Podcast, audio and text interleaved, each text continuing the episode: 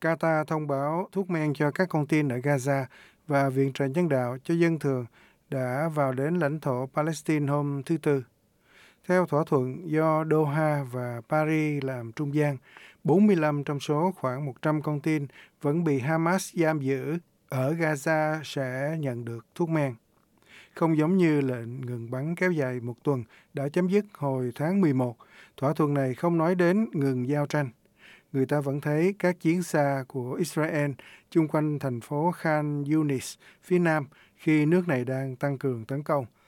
Người dân này cho biết các lực lượng của Israel đã pháo kích vào những ngôi nhà và một trường học nơi những người Palestine di tản đang trú ẩn. Chúng tôi không biết nữa. Cảm giác như xe tăng ngay ở trên đầu chúng tôi. Đạn xe tăng bắn vào cửa sổ. Tôi bò xuống cầu thang cho đến khi xuống tầng trệt. Chúng tôi ở giữa ngôi nhà. Phụ nữ và trẻ em. Gần 30-40 người đi cùng tôi. Thật ngoài sức tưởng tượng. Trong một tuyên bố trên mạng xã hội, một thành viên cao cấp của cánh chính trị Hamas tuyên bố rằng điều kiện của thỏa thuận là cứ mỗi hộp thuốc cho con tin sẽ có 1.000 hộp đến tay người dân Gaza. Một quan chức của WHO, Sean Casey, sau 5 tuần ở sau 5 tuần có mặt ở Gaza, ông mô tả điều kiện tại các bệnh viện ở đó là tàn khốc. Với hàng ngàn người Gaza phải di dời, hiện lên tới 1,9 triệu người theo Liên Hiệp Quốc đang sử dụng những nơi chật hẹp này làm nơi trú ẩn. Ông nhấn mạnh quy mô của nhu cầu viện trợ khẩn cấp.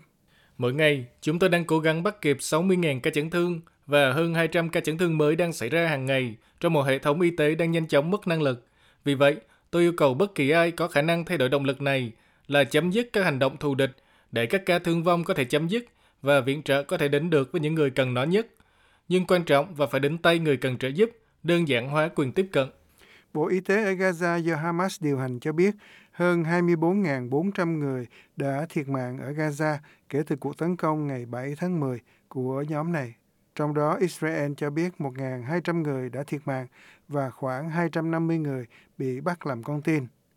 105 con tin trong số đó đã được thả trong các cuộc trao đổi hồi tháng 11 và ít nhất 27 người được cho là đã thiệt mạng tại Gaza trong bối cảnh giao tranh và không kích dữ dội ở đó.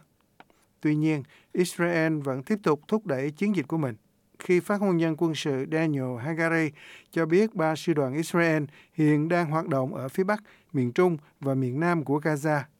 Bộ trưởng Quốc phòng Joab Galan đã nói với các tư lệnh quân đội rằng cách duy nhất để đưa các con tin về nhà là tiếp tục tấn công. Việc tuyên bố hôm nay nhắm vào người Houthi không phải là người dân Yemen. Hoa Kỳ vẫn là nhà tài trợ, hỗ trợ nhân đạo hàng đầu thế giới cho Yemen.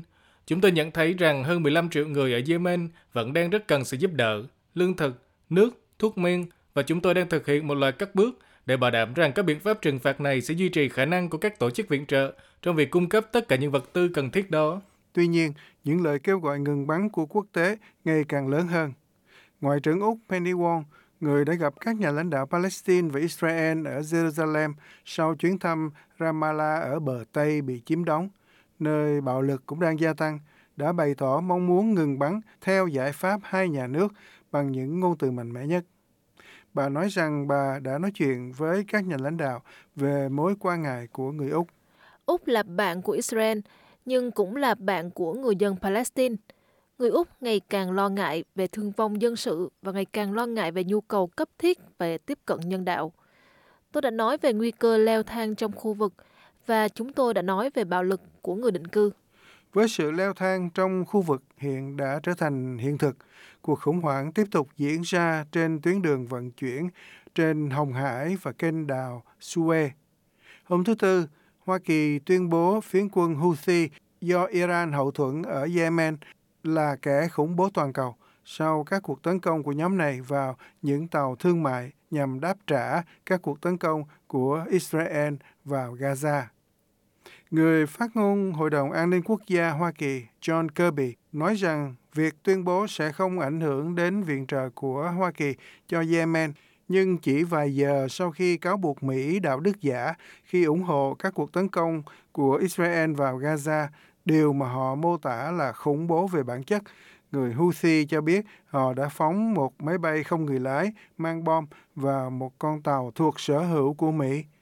người phát ngôn quân đội Houthi Yahya Saria tuyên bố đây là một cuộc tấn công trực tiếp.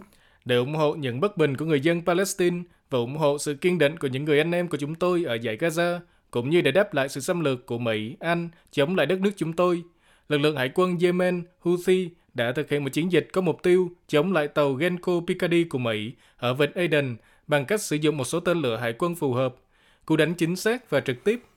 Cơ quan điều hành thương mại hàng hải của Anh cho biết không có ai bị thương trong vụ tấn công này. Trong khi đó, tại Diễn đàn Kinh tế Thế giới ở Davos tuần này, các cuộc thảo luận đã tập trung vào hậu quả địa chính trị của cuộc xung đột với những lo ngại về tác động của sự gián đoạn vận tải hồng hải đối với giá dầu trên thế giới. Ngoại trưởng Iran Hossein Amir Abdollahian đã bị chỉ trích vì Iran hỗ trợ lực lượng Houthi, cũng như các cuộc tấn công của Iran trong tuần này ở Iraq, Bắc Syria và bây giờ là Pakistan. Trong đó, Pakistan cho biết trẻ em đã thiệt mạng. Tổng thư ký Liên Hiệp Quốc Antonio Guterres đã kêu gọi thế giới đừng để bị phân tâm bởi những mục tiêu hoài nghi, đồng thời đưa ra lời kêu gọi nhân đạo về một lệnh ngừng bắn lâu dài ở Gaza. Thế giới đang đứng nhìn thường dân, chủ yếu là phụ nữ và trẻ em, bị giết, bị tàn tật, bị bắn phá, bị buộc phải rời khỏi nhà cửa và bị từ chối tiếp cận viện trợ nhân đạo. Tôi nhắc lại lời kêu gọi ngừng bắn nhân đạo ngay lập tức ở Gaza và một quá trình dẫn đến hòa bình bền vững cho người dân Israel và Palestine dựa trên giải pháp hai nhà nước. Đó là cách duy nhất để ngăn chặn sự đau khổ.